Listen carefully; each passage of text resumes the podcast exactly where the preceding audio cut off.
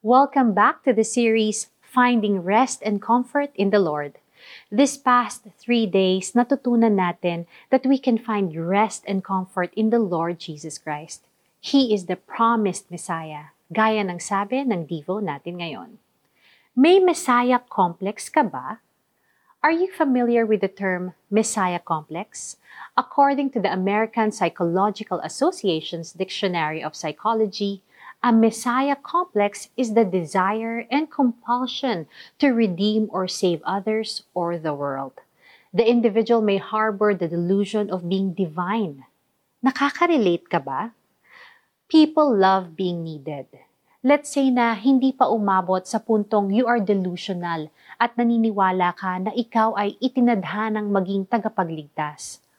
But don't you love it when people come to you for advice? O kaya naman, if they treat you with utmost respect because you are mature enough to handle the realities of life? Don't you love it na ikaw ang reason kung bakit nakapagtapos sa pag-aaral ang mga kapatid mo? Na ikaw ang nakapag-ahon sa pamilya mo sa hirap? At kung hindi ka kumilos upang iligtas at tulungan sila, ay napahamak na sila? There is absolutely nothing wrong in doing good through helping and caring for others. But what's dangerous is when you begin to think that all of these are possible because of your ability, maturity, and strength alone. This will lead you to stop trusting people and rely on your own capabilities to be successful. Magsisimula kang mabuhay sa mundong ikaw ang bida, na kailangan ka ng lahat at walang magagawa ang iba kung wala ka. And sooner or later, you will forget God. But the truth is, hindi mo kayang mag-isa. Mapapagod ka at magsasawa ka. And when people stop relying on you, frustration and depression will follow.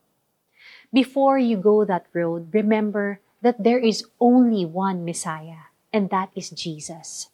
Naparito siya upang ikaw at ang mundo ay iligtas sa kasalanan. He is our Redeemer. Jesus is the only way, the truth, and the life. He is our wonderful counselor, mighty God, everlasting Father, Prince of Peace.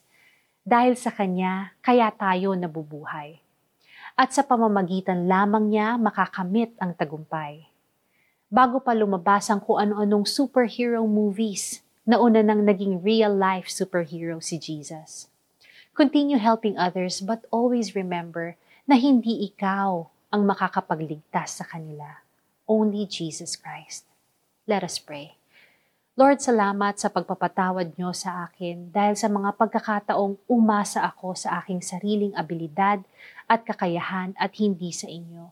Salamat po sa paalala na kayo lamang ang nag-iisang Diyos at tagapagligtas. Salamat na kayo ang dahilan ng aking tagumpay. Tulungan niyo po ako na makilala pa kayo ng lubusan at umasa lamang sa inyong habag at kapangyarihan. In Jesus' name, Amen.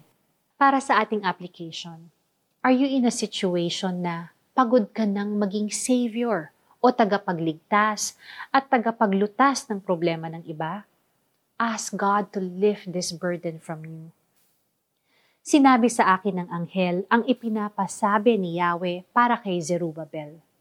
Pinapasabi ni Yahweh na makapangyarihan sa lahat. Ang tagumpay ay hindi makakamit sa pamamagitan ng lakas ng hukbo o sariling kapangyarihan, kundi sa pamamagitan lamang ng aking espiritu. Zacarias four six.